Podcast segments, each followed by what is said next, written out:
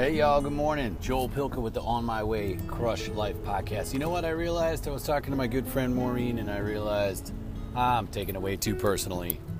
You know, I've been all upset about work and about bullshit that it, I just don't care anymore.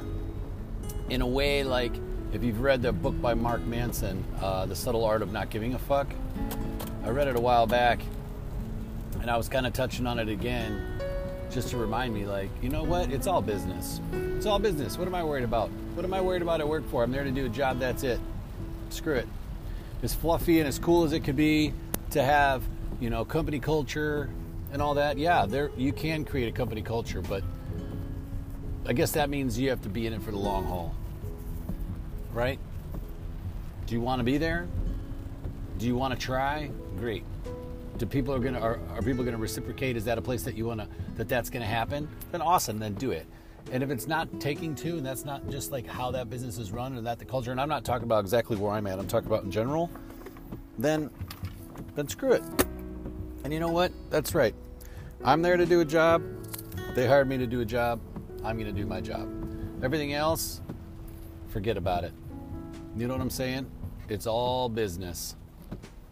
That's all there is to it. It'll just make it easier. It'll make it easier. I can go in and I will do what I do that makes me happy. I'll thank people, I'll send notes, I'll keep in touch, I'll help people out, but it's it's business related and if I make some friendships along the way, great.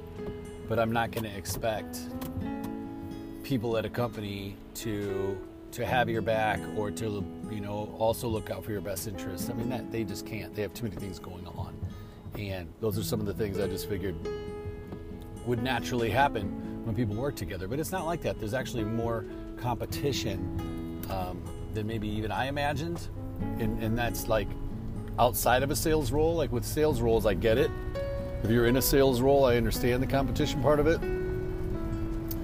But uh, hey, it is what it is. And you know, I just I, I feel like I went down a little negative rabbit hole for a while and um, wondered like what the hell am i even talking about in the mornings? Because the whole point of this show was for me to try to share what i've learned learn from you guys and also like impart anything that like i think helps. And i feel like lately i've probably just been complaining. So that's over with. That's over with. You know what i'm going to share every day is the businesses i'm working on right? And how those, what I'm working on, like how to how to make those happen. Really, almost how to escape, how to escape like a job that you're doing now, and maybe if you want to go off on your own. I'm doing a little because that's what I'm doing in my life, and also you know just keeping in shape and and uh, being a dad and a, and a husband. Really, it's my life. I just want to try to stay away from the whole like negative side of it. You know, sometimes I, I do, and I, I sometimes I'm not sure what to talk about, so I just share my life, right? And if I'm in a bad mood, I talk about it. If I'm in a good mood, I talk about it, which is great. I just sometimes, you know, I think it's easy to get down this this negative hole when things aren't going great, and for that I apologize, you know, to some extent because, um, or I just say thank you. I don't even apologize. I just thank you for listening.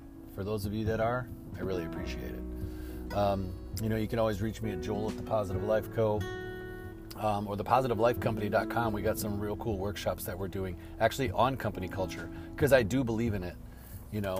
Um, and to and to my point earlier, I just you have to have, be in the right organization um, for that to take place and for people to try and to do that. And I think almost every organization could. There's the possibility, right?